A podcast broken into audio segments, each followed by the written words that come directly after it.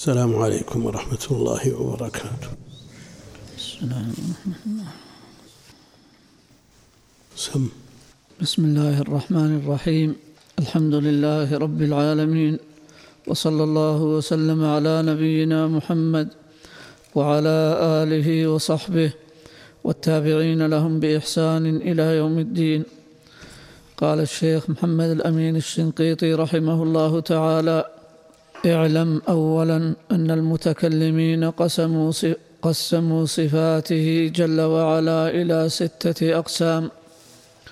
صفة نفسية وصفة سلبية وصفة معنى وصفة معنوية. المقدمة التي قبل بصفحة أو صفحتين التذكير بها طيب.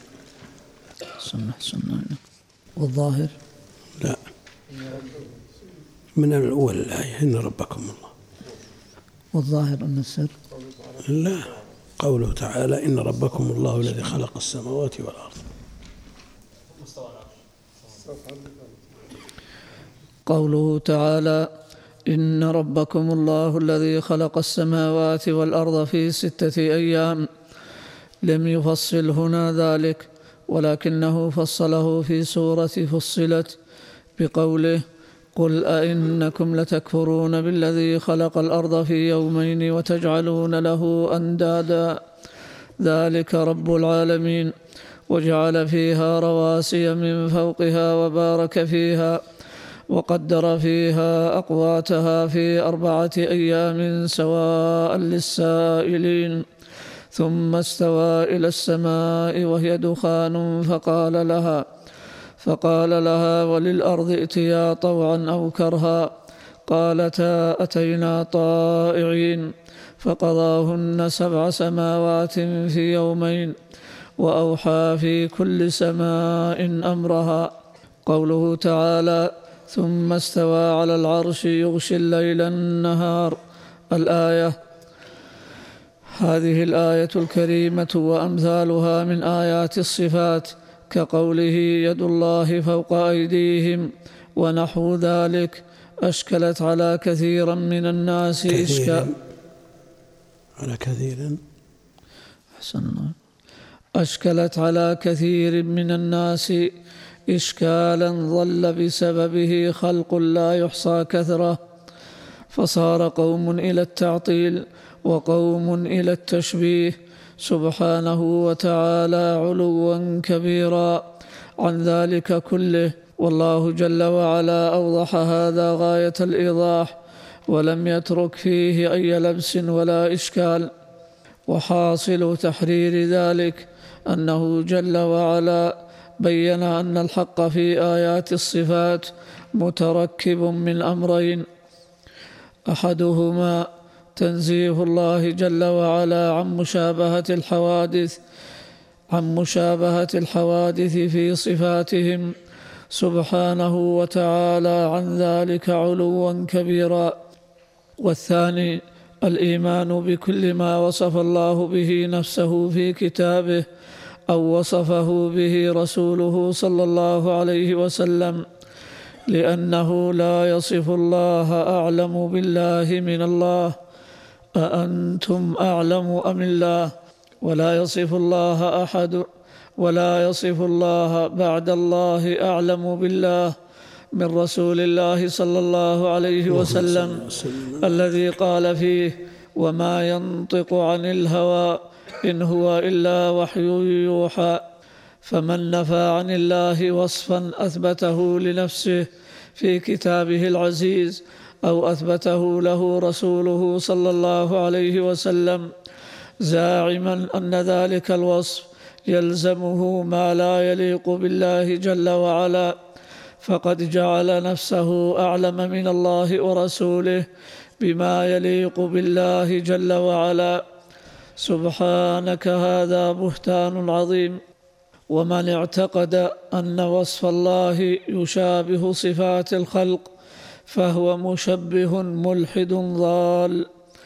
ومن أثبت لله ما أثبته لنفسه أو أثبته له رسوله صلى الله عليه وسلم مع تنزيهه جل وعلا عن مشابهة الخلق فهو مؤمن جامع بين الإيمان جامع بين الإيمان بصفات الكمال والجلال والتنزيه عن مشابهة الخلق سالم من ورطة التشبيه والتعطيل. والآية التي أوضح الله بها هذا هي قوله تعالى ليس كمثله شيء وهو السميع البصير.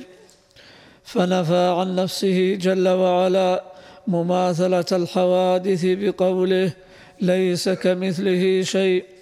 وأثبت لنفسه صفات الكمال والجلال. بقوله وهو السميع البصير فصرح في هذه الآية الكريمة بنفي المماثلة مع الاتصاف بصفات الكمال والجلال. الحمد لله رب العالمين وصلى الله وسلم وبارك على عبده ورسوله نبينا محمد وعلى آله وأصحابه أجمعين. أما بعد فنحمد الله جل وعلا على أن يسر لنا من دلنا على الصراط المستقيم. ونجانا من مشابهة الملحدين والمعطلين الذين يلحدون في أسماء الله وينفون صفاته. فدعاواهم التي طولوا بها الكتب بغير طائل وفصلوها بما يزيدها لبسا وتعقيدا ذكرنا أن شرح المقاصد ثمانية مجلدات. ثمانية مجلدات. وفي النهاية لا تخرج بنتيجة. كما كانت النهاية في أكابر المتكلمين أن منهم من تمنى أن يموت على عقيدة العجائز أو قال عجائز نيسابور. فهذه الأمور التي ضلوا بها لبعدهم عن كتاب الله جل وعلا وسنة رسوله صلى الله عليه وسلم. نسأل الله السلامة والعافية. بسبب هذا البعد عن كتاب الله جل وعلا وكلما بعد الشخص أو الأمة عن كتاب ربها فإنها تبتلى. وتعاقب بأمور قلبية وأمور عملية. فهؤلاء لما تعلقوا بموروث الأمم السابقة واعتمدوها وأعرضوا عن ذكر عن ذكر الله في كتابه وسنة نبيه صلى الله عليه وسلم عما مما كلفوا به من مسائل الاعتقاد وقد يكون في بعضها في مسائل العمل.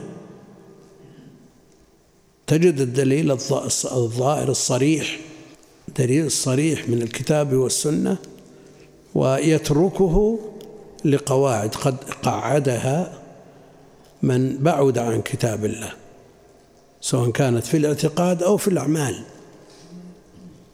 قواعدهم قد تحملهم على تفريع على هذه القواعد في بعض فروعها ما يخالف الكتاب وفي بعضها ما يخالف السنة ويقول مع ذلك ولو ولو خالفت. القواعد مضبوطة ومتقنة وهم يقرون بأن هناك قواعد كلية وقواعد أغلبية وهناك ضوابط ليست بقواعد ثم بعد ذلك يفرعون عليها ويتركون النص. ومقلدة المذاهب وقعوا في شيء من هذا. وقالوا بأن هذا هو الحق والتبذهب هو الواجب. ولو خالف الكتاب والسنة وقول الصحابي صرحوا بذلك بالحرف.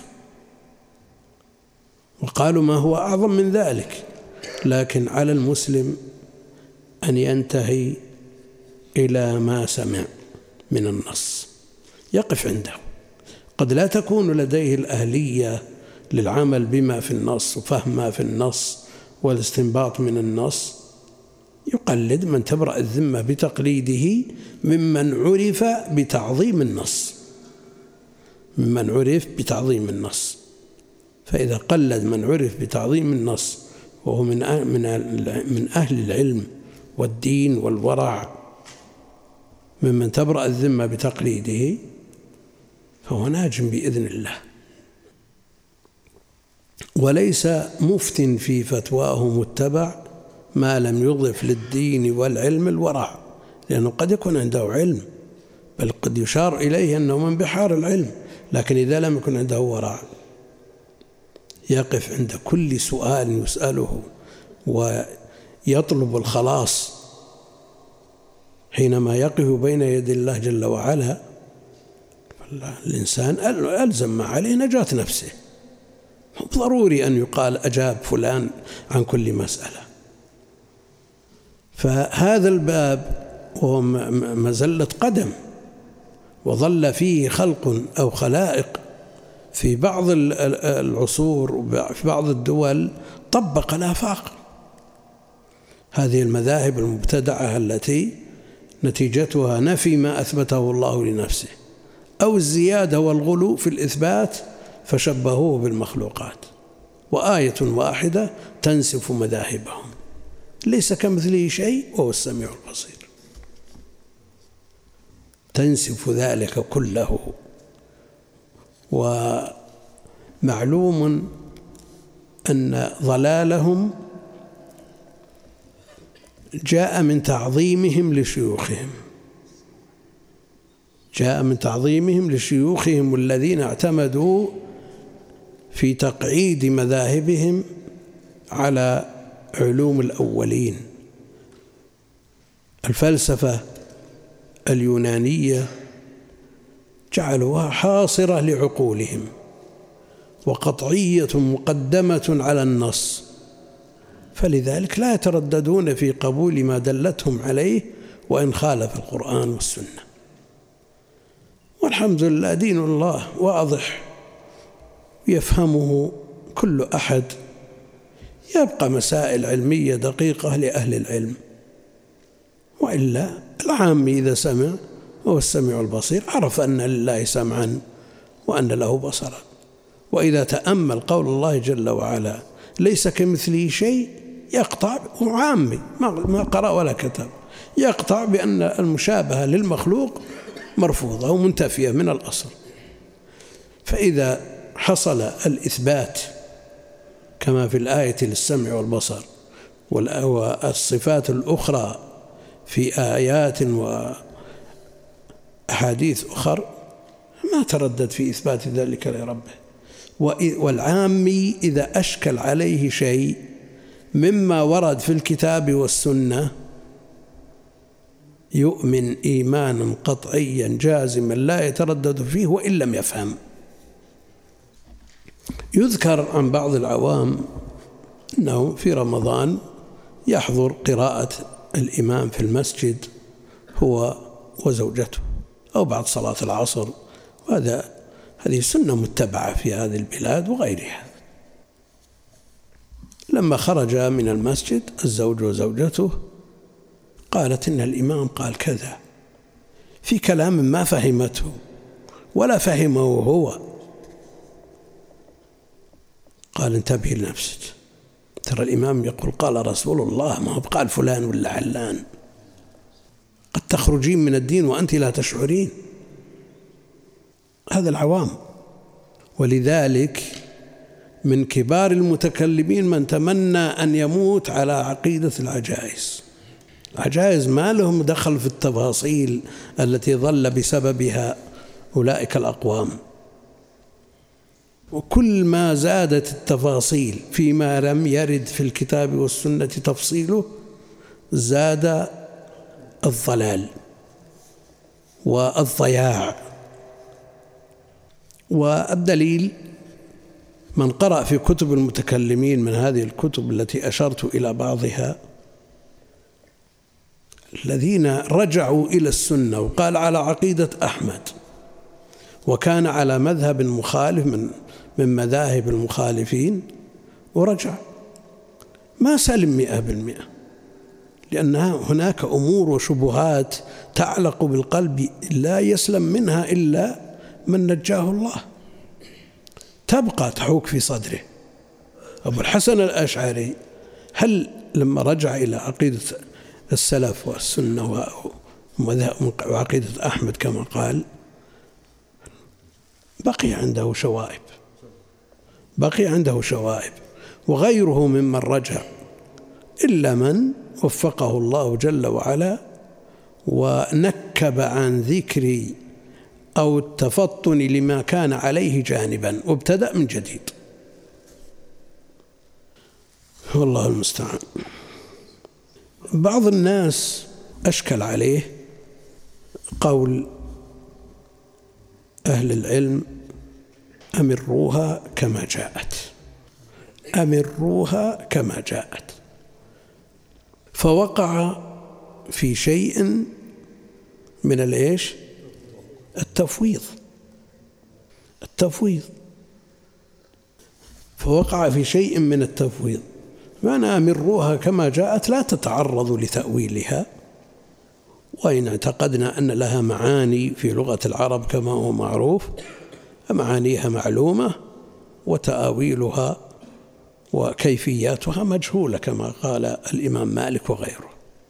بعضهم يقول امروها كما جاءت لا تبحثون في معانيها ولا في غيرها وأنه ليس لها معاني أصلا. تمر كما جاءت فوقعوا في التفويض. ولم يوفقوا للفرق بين اعتقاد المعنى الصحيح الذي جاءت به لغة العرب مع نفي الكيفية التي لم يطلع عليها أحد. فقالوا إن تعرضنا للمعاني الذي تذكرون لابد من أن نقع في التكييف.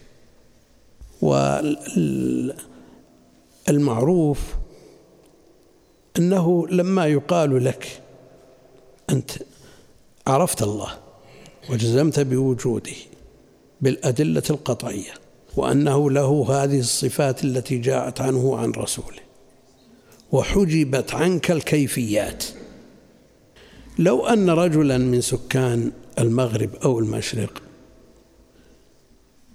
عرفته بمؤلفاته مثلا أو بذكر الناس له وأن اسمه فلان ابن فلان ابن فلان. تجزم من معرفتك لاسمه وأنه من بني آدم أنه على هيئة بني آدم في الجملة. على هيئة بني آدم في الجملة. لكن كيفية هذه الأوصاف والأعضاء وحاشا أن يقال لله أعضاء كما قال الرازي وهذه الأعضاء لا تجزم بكيفياتها لا تدري حجمه طوله عرضه لونه ما تدري عن شيء فأنت عرفت إجمالا وعرفت معاني هذه الأوصاف. تعرف أن له يد؟ وتعرف أن له كل ما ركب منه بني آدم إلا ما طرأ عليه من خلل. ولكن كيفيات هذه الأوصاف وأنت ما رأيته ولا رأيت نظيره بحيث يقال لك مثل فلان ولا فصلت أوصافه وقيل أنه وذكرت شمائله وأوصافه لا تجزم بها. الآن اللي ما قرأ عن مثل الإمام أحمد أو شيخ الإسلام أو غيره. ما قرأ عن سيرته وذكر في سيرته أوصافه بأنه طويل أو قصير نعم أو أبيض أو كذا أو كذا. يستطيع أن يجزم بشيء. كيفيات هذه. نجزم له يدين ورجلين و... ها؟ لأنه من بني آدم من جنسهم هذه يشتركون فيها. ما ما سمعت بأن فلانا من الناس قطعت يده. ما الذي تبادر إلى ذهنك؟ أن الأجزاء كلها موجودة. في الجملة لأن هذا يشترك فيه الناس كلهم. لكن ال ال ال ال الكيفيات لن تصل إليها إلا بمشاهدة أو وصف أو تشبيه يقال أنه مثل فلان. هذا بالنسبة لله جل وعلا ما جاءنا عنه من منه شيء الكيفيات. ولذلك نقول الكيف مجهول. جاءتنا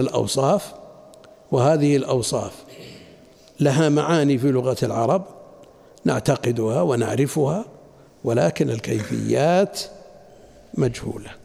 ونجزم بأنه لا يشبهه أحد من خلقه ولا يشبه أحدا من خلقه ليس كمثله شيء. ففرق بين أنت أن تعتقد هذه الصفات أو تبالغ في تشبيهه بخلقه أو يطرأ على ذهنك من خلال ما قاله سلف الأمة من في أحاديث الصفات أمروها كما جاءت أنها لا تفسر ولا تعرض لمعانيها وليس بل ليس لها معاني.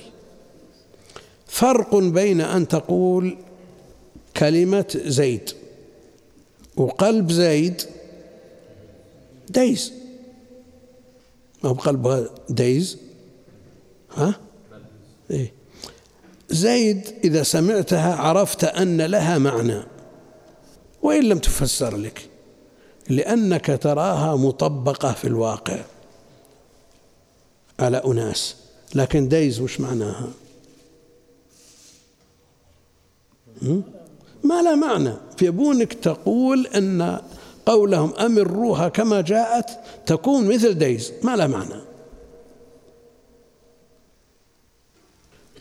والله المستعان. بعضهم يقول إذا إذا أثبتنا لها معاني ومن خلال ما جاء عن السلف أمروها كما جاءت أننا لا نعتقد لها معنى ولا نفهم لها غير الحروف التي جاءت بها.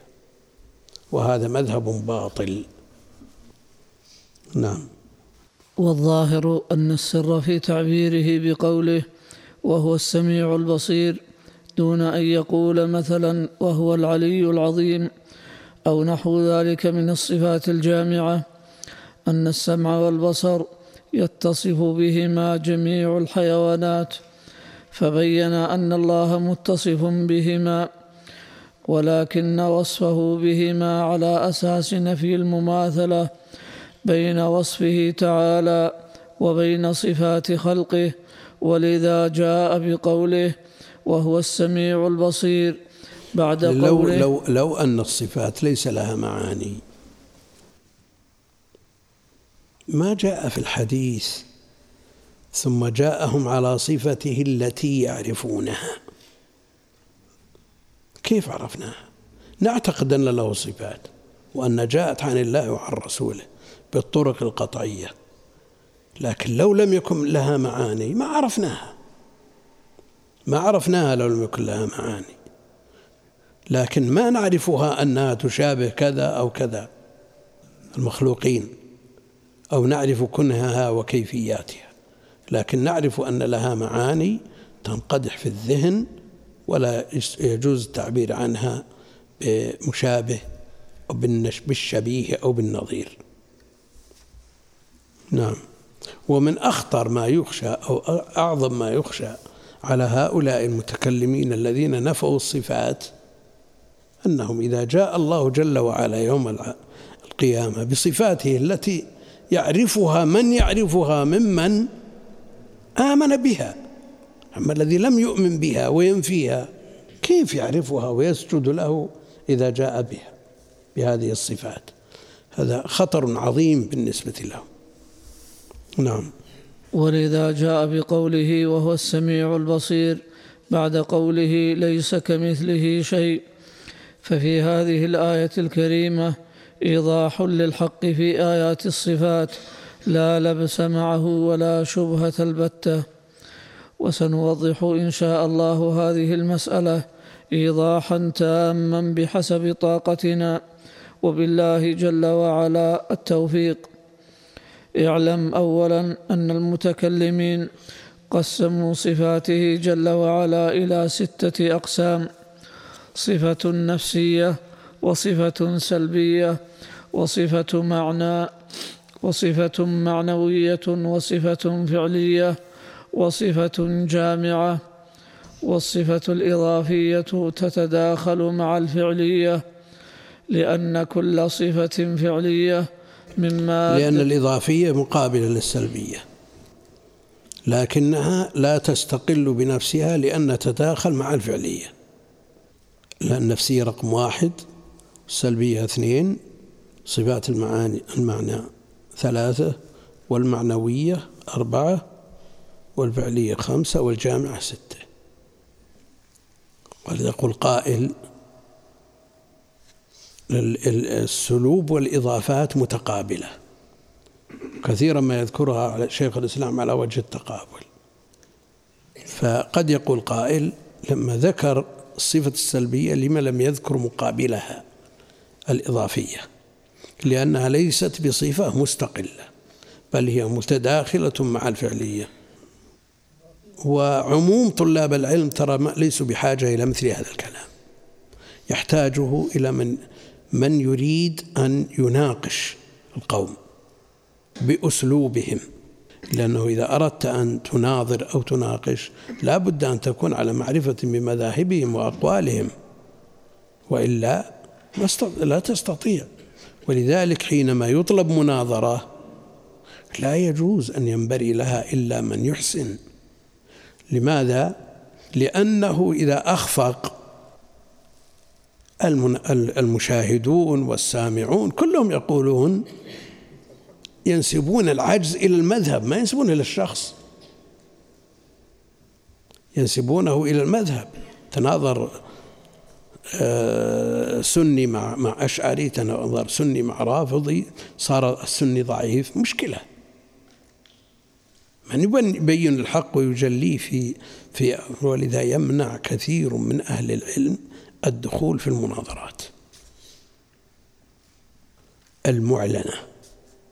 وإلا أوجدوا مناظرات بعضها حقيقية وبعضها افتراضية في الكتب ليبين الحق من خلالها. بالنسبة لقول آيات الصفات على أي أساس تقسم الآيات إلى آيات صفات وآيات ليست علاقة بالصفات إيش؟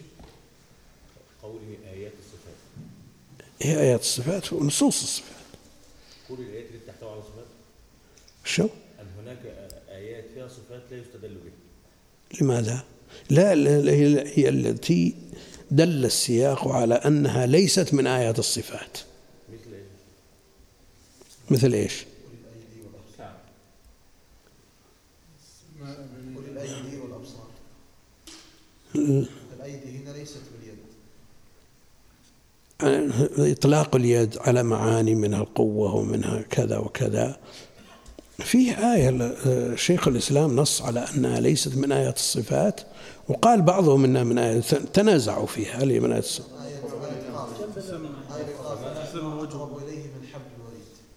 الملائكة ولا رب العزة؟ كذلك آية البقرة ولله فثم ها؟ كذلك آية البقرة إيه. فثم وجه الله تنازعوا فيه نعم فثم وجه الله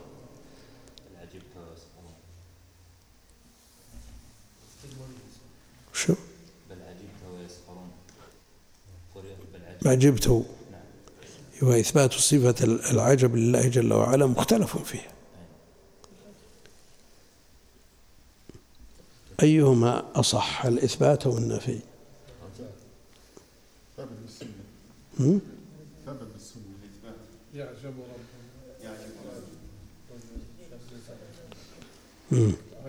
لا في أشياء في في أشياء من باب المشاكل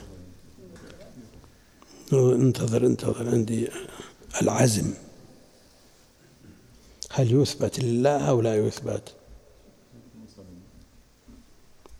يثبت يثبت من وقوف؟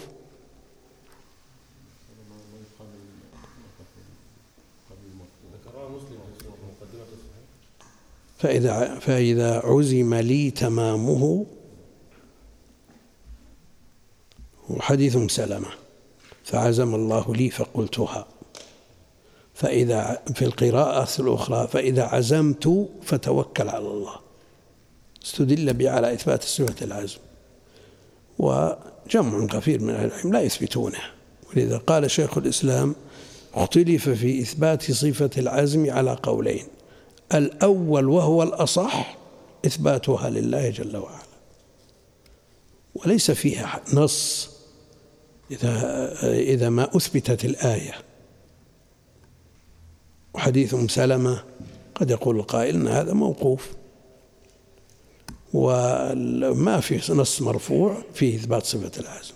شيخ الإسلام من مجموع هذه ومن قال بإثباتها من مجموع ما ذكر أثبتوها. ولذا قال شيخ الإسلام هو الأصح.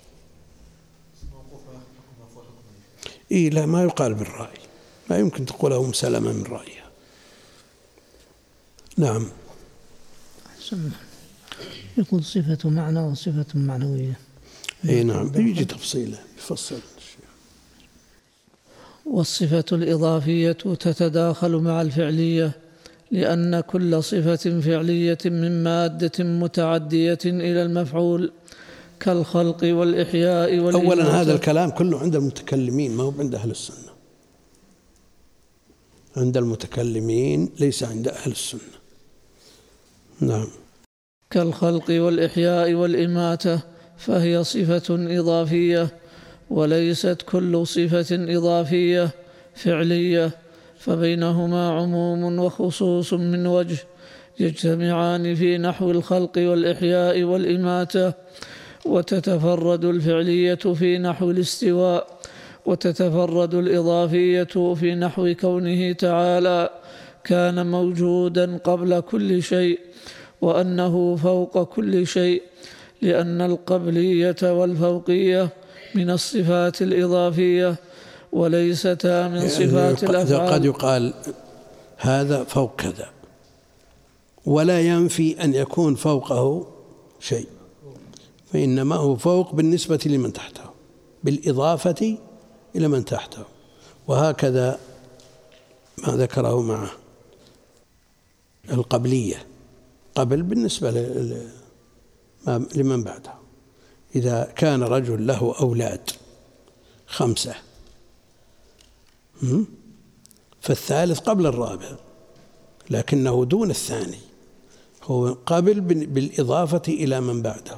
القبلية النسبية والقبلية المطلقة القبلية المطلقة لله جل وعلا. كان الله ولم يكن شيء قبله أو معه. نعم. ولا يخفى على عالم بالقوانين الكلامية والمنطقية أن إطلاق النفسية على شيء من صفاته جل وعلا أنه لا يجوز وأن فيه من الجرأة على الله جل وعلا ما الله عالم به. وإن كان قصدهم بالنفسية في حق الله الوجود فقط وهو صحيح. لأن الإطلاق الموهم للمحذور في حقه تعالى لا يجوز. الكلمة إذا كانت تحتمل معنى صحيحا ومعنى باطلا لا يجوز اعتقادها ولا إثباتها. نعم. أو إثباتها بقيد ها؟ أو تثبت بقيد مع تفسيرها. مع تفسيرها وإرادة المعنى الصحيح لكن بالإطلاق لا لأن الله جل له صفة النفس م? تعلم ما في نفسي. نعم. تعلم ما في نفسي ولا أعلم ما في نفسك. نعم. ها؟ هي من حيث المعنى المراد الذات. مثل مسألة إثبات الذات هل في دليل صحيح؟ هو المقصود به الذات ال- التي نعرفها وذلك في ذات الإله في السياق يستدل به على ذات الله المقابل لصفاته يعني في ذاته من أجله فيشكل إثبات الذات التي تتكرر على ألسنة أهل العلم بكثرة الكلام في الفرع الكلام في الصفات فرع عن الكلام في الذات. بس هم يجعلون المصطلح الشرعي هو النفس. ها؟ هو لأنه غلب ولا المصطلح الشرعي حقه النفس؟ بلا شك النفس ثابتة. لا أقصد أن معنى الذات. مصطلح غلب ومصطلحه الشرعي النفس. لكن لا تجد دليل يثبت كلمة ذات. يستدلون بحديث إبراهيم عليه كذب ثلاث كذبات في ذات الله وكلام الصحابي كلها يعني في الس- السياق لا لا يؤيد المعنى اللي الذي يطلقه أهل العلم من أجله. ليس هو المعنى المراد إذا قالوا ذات الله المقابلة لصفاته. نعم. لأن الصفة النفسية في الاصطلاح لا تكون إلا جنسا أو فصلا فالجنس كالحيوان بالنسبة إلى الإنسان والفصل كالنطق بالنسبة إلى الإنسان. ولا يخفى أن الجنس في الاصطلاح قدر مشترك بين أفراد مختلفة الحقائق كالحيوان بالنسبة إلى الإنسان والفرس والحمار. وأن الفصل صفة نفسية لبعض أفراد الجنس ينفصل بها عن غيره من الأفراد المشاركة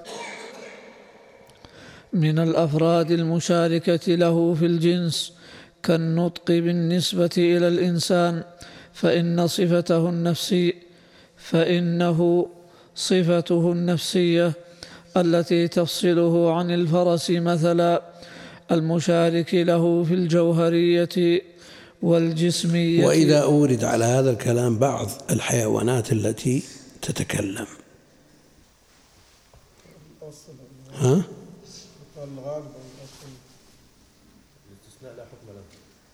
والأصل الاستثناء؟ الاستثناء يعني هذا شيء نادر في تعريف الكلام عند أهل العلم وهو مذكور في أصغر كتب العربية الأجرمية الكلام المفيد المركب بالوضع.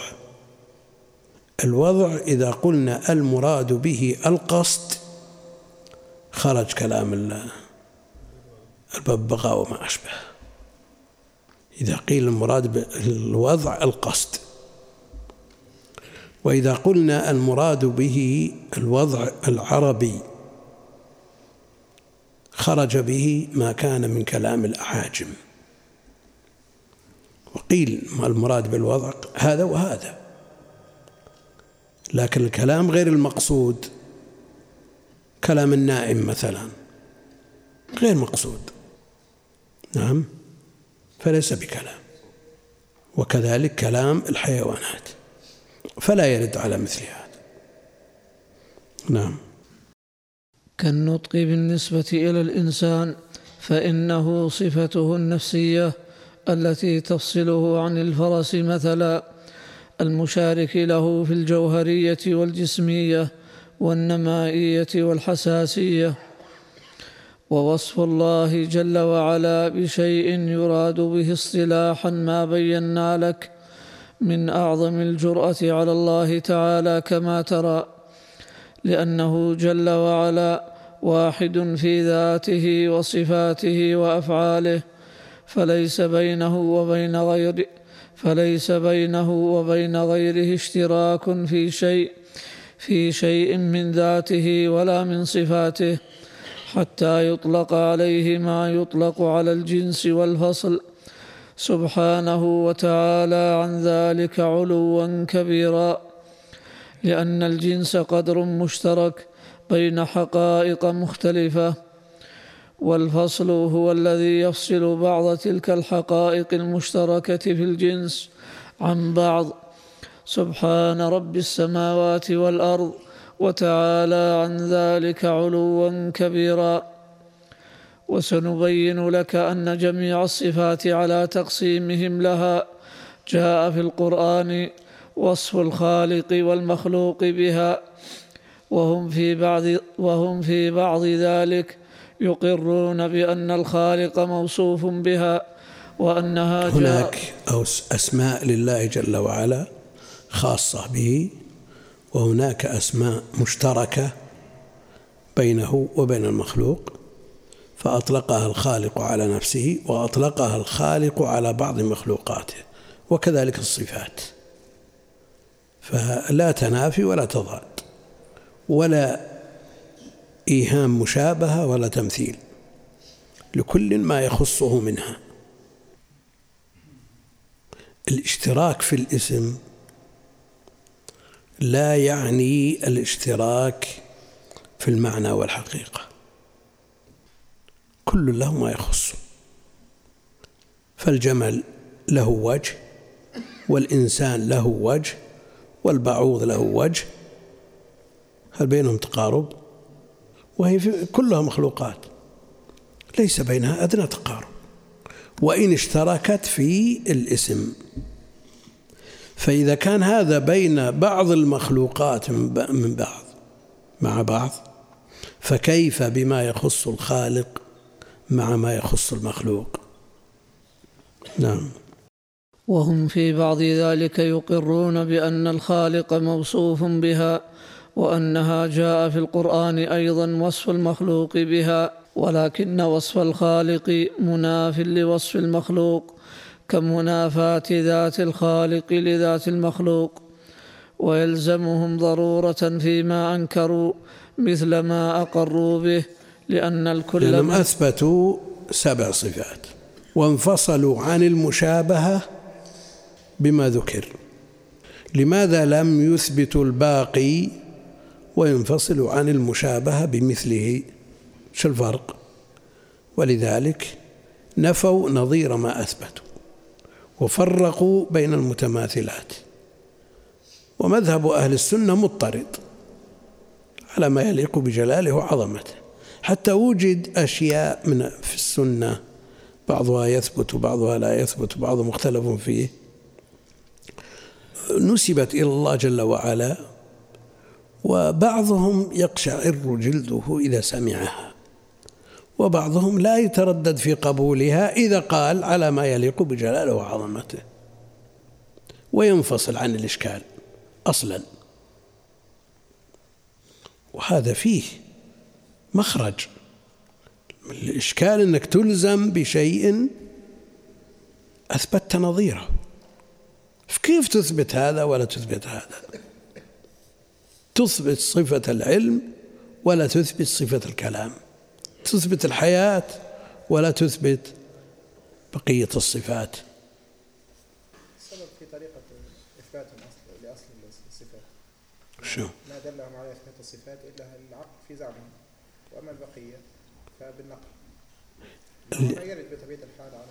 على كل حال هم حكموا عقولهم في, في كلام الله جل وعلا. وظلوا بسبب هذا. ولا نقول أن العقل لا قيمة له. العقل له قيمة. ويفيد في فهم كلام الله. وهو تابع له. يفهم به كلام الله جل وعلا.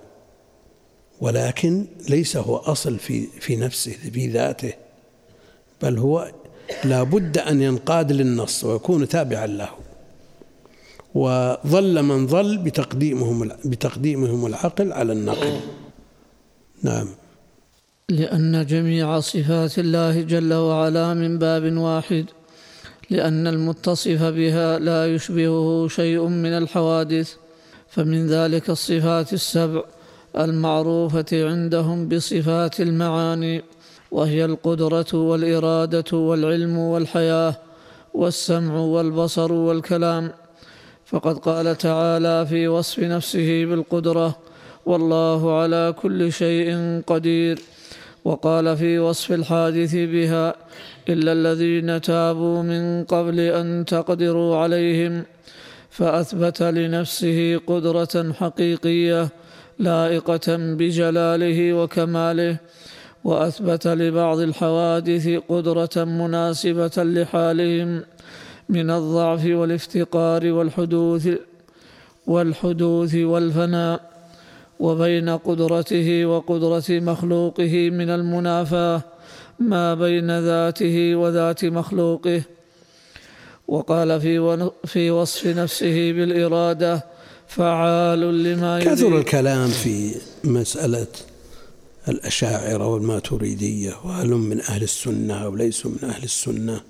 كلام طويل والسفاريني في شرح منظومته في العقيدة قال إن أهل السنة ثلاث فرق وذكر الأثرية وإمامهم أحمد بن حنبل والأشعرية وإمامهم أبو الحسن والماتريدية وإمامهم أبو منصور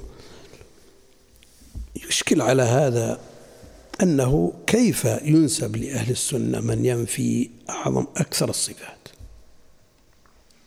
مما أثبته الله لنفسه وأثبته له رسوله. قالوا هم نفوا بتأويل وما على كل حال المسألة ما تحتاج إلى مجاملة ومداراة هذا علم وهذه عقيدة. فالذي يثبت ينفي أكثر الصفات الثابتة في الكتاب والسنة يعني كونهم غالب أهل الأرض في وقت من الأوقات فنحتاج إلى شيء من الليونة معهم أو يخشى من شر أو من تعديهم أو شيء من هذا. أمور تقدر بقدرها لكن العلم لا يتغير. قواعده الثابتة بالكتاب والسنة ثابتة. ما تحتاج إلى أن يقال اليوم هم منا وفي يوم إذا تقوينا صاروا ما هم منا. الله المستعان. نعم. وقال في وصف نفسه بالإرادة فعال لما يريد. إنما أمره إذا أراد شيئا أن يقول له كن فيكون. يريد الله بكم اليسر ولا يريد بكم العسر. ونحو ذلك من الآيات. وقال في وصف المخلوق بها تريدون عرض الدنيا. الآية إن يريدون إلا فرارا. يريدون ليطفئوا نور الله. ونحو ذلك من الآيات فله جل وعلا إرادة حقيقية لائقة بكماله وجلاله. وللمخلوق إرادة أيضا مناسبة لحاله. وبين إرادة الخالق والمخلوق من المنافاة ما بين ذات الخالق والمخلوق. لأن الكلام في الصفات فرع عن الكلام في الذات. وكلام الشيخ واضح والكلام اللي اللي الجاي كله كله يدور حول هذا. إن الله يثبت لنفسه وصف ويثبته لبعض المخلوقات لكن للخالق ما يخصه من هذا الوصف وللمخلوق ما يخصه. كما قلنا في الوجه مثلا الوجه وجه البعوض مثل وجه الإنسان مثل وجه القرد مثل وجه الجمل. كل وهذا في دائرة المخلوقات وكلها يطلق عليها وجه. بينها من التفاوت الشيء العظيم. وما بين صفة الخالق وصفة المخلوق أعظم بل لا نسبة بينها نعم. وقال في وصف نفسه بالعلم والله بكل شيء عليم لكن الله يشهد بما أنزل إليك أنزله بعلمه. الآية فلنقصن عليهم بعلم وما كنا غائبين. وقال في وصف الحادث به قالوا لا تخف وبشروه بغلام عليم وقال وإنه لذو علم لما علمناه ونحو ذلك من الآيات فله جل وعلا علم حقيقي لائق بكماله وجلاله وللمخلوق علم مناسب لحاله وبين علم الخالق والمخلوق من المنافاة ما بين ذات الخالق والمخلوق وقال في وصف نفسه بالحياة الله لا إله إلا هو الحي القيوم هو الحي لا إله إلا هو. الآية وتوكل على الحي الذي لا يموت ونحو ذلك من الآيات. وقال في وصف المخلوق بها وسلام عليه يوم ولد ويوم يموت ويوم يبعث حيا. وجعلنا من الماء كل شيء حي. يخرج الحي من الميت ويخرج الميت من الحي. فله جل وعلا حياة حقيقية تليق بجلاله وكماله وللمخلوق أيضا حياة مناسبة لحاله. وبين حياة الخالق والمخلوق من المنافاة ما بين ذات الخالق والمخلوق وقال في وصف نفسه بالسمع والبصر ليس كمثله شيء وهو السميع البصير. إن الله سميع بصير ونحو ذلك من الآيات. وقال في وصف الحادث بهما إنا خلقنا الإنسان من نطفة أمشاج نبتليه فجعلناه سميعا بصيرا. أسمع بهم وأبصر يوم يأتوننا الآية ونحو ذلك من الآيات. فله جل وعلا سمع وبصر حقيقيان يليقان بكماله وجلاله وللمخلوق سمع وبصر مناسبان لحاله. وبين سمع الخالق وبصره وسمع المخلوق وبصره من المنافاة ما بين ذات الخالق والمخلوق وقال في وصف نفسه بالكلام وكلم الله موسى تكليما إني اصطفيتك على الناس برسالاتي وك وبكلامي فأجره حتى يسمع كلام الله. ونحو ذلك من الآيات. وقال في وصف المخلوق به فلما كلمه قال إنك اليوم لدينا مكين أمين. اليوم نختم على أفواهها على أفواههم وتكلمنا أيديهم. الآية قالوا كيف نكلم من كان في المهد صبيا؟ ونحو ذلك من الآيات. فله جل وعلا كلام حقيقي يليق بكماله وجلاله. وللمخلوق كلام أيضا مناسب لحاله وبين كلام الخالق والمخلوق من المنافاه ما بين ذات الخالق والمخلوق. وهذه الصفات السبع المذكورة يثبتها كثير ممن يقول بنفي غيرها من صفات المعاني. وهذا ما يتعلق بالمتكلمين الموافقين لأهل السنة في بعض الأمور. كلام المعتزلة الذين ينفون جميع الصفات سيأتي تقريره إن شاء الله تعالى بعد هذا لأنه كلام طويل ويحتاج إلى تأمل فنقف عليه؟ أحسن الله جزاك الله خير. ما أدري قال لي واحد آه، مفتي موريتانيا فصل كلام الشيخ تفصيل واضح وكبير. ما أدري وين فصله إيه. قالوا إنه نشر هالأيام ما أدري وين. في جلسة ها؟ في جلسة في الكويت مع الشيخ فلاح فصل في مقطع تقريبا موجودة؟ مقاطع والله يا ليت لو تفرغ وتقرأ تنزل ها؟ عندك؟ الجوال ولا بورق؟ أنا اللي قلته لك قبل شوي. إيه أنت اللي قلت لي. وبس ما في اللي عندك الله يحسن اليك بالنسبة للصفات الفعلية قال الله يحسن عملك. في أشياء نفس كلام الشيخ في أشياء بس يزيد التقييدات ما هو بتوضيح لكلام الشيخ في بعض الزيادات وبعضها الشيخ يكون واضح في قولي مثلا الصفات الاضافيه قال الصفات الفعليه عند المؤمنين تختلف عن تختلف عن الصفات الفعليه عند أهل السنة فعند المتكلمين هي الخلق والرزق والاحياء والاماته اما عند أهل السنة هي المتعلقه بالمشيئه ان شاء فعل وان شاء لم يفعل واما الصفات الذاتية فلم يزل سبحانه متصفا بها ولن يزال وما أحسن عليك ما يتعلق بالصفات النفسية؟ فقال فيها سوء أدب مع الله من حيث مصطلحهم هم. لأن الصفة النفسية في إما أن تكون فصلا أو جنسا فالجنس هو الوصف الذي تشترك فيه الأغراض تختلف حقائقها. وكيف يطلق وصف على الله يظن أنه يشاركه أحد فيه؟ أما الفصل هو الوصف الذي يميز بعض أغراض الجنس بعضه عن بعض. والله لم يشترك مع أحد في وصف حتى يميز. بالنسبة أحسن الله عليك. جرد هذا ها؟ هي أبرزها شيخ بقي أنا ابي أبرزها نبي كلها.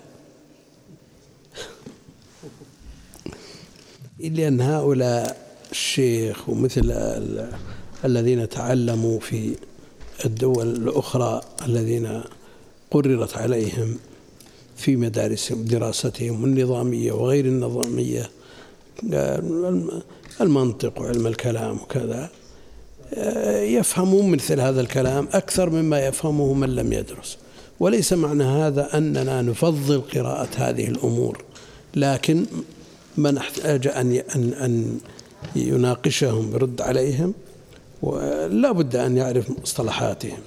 ولذا قال ابن القيم في شيخ الإسلام ابن تيمية وهو فيما نعلم أعظم من رد على هذه وأكثر من رد على هذه الفرق والمذاهب المبتدعة قال ومن العجيب أنه بسلاحهم أرداهم نحو الحضيض الداني بمنطقهم وكلامهم واصطلاحاتهم رد عليهم وقوض دعائم مذاهبهم.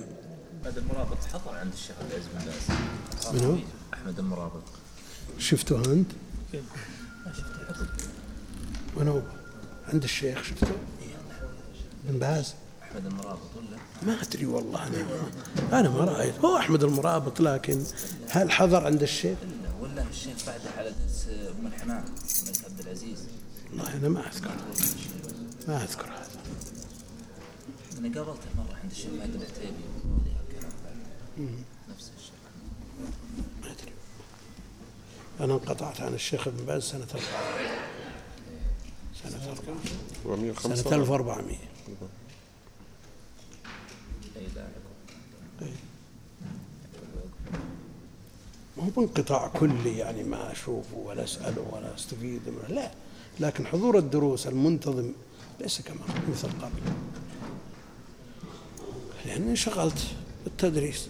تدريس الشباب تدريس والارتباط بالشباب مشغل هذا في خير وهذا في خير لو لو استمرينا استفدنا أكثر. الشيخ عبد العزيز الراجحي إلى أن مات الشيخ وهو ملازم. عبد الرحمن براك أيضا. كله. بس منتظم البراك مثل الراجحي. لا ما ولا البراك في سنة 69 من الأيام الخارج وعنده من سنة 69 رحم الله الجميع الحي والميت. الله لا يفتنا بعده.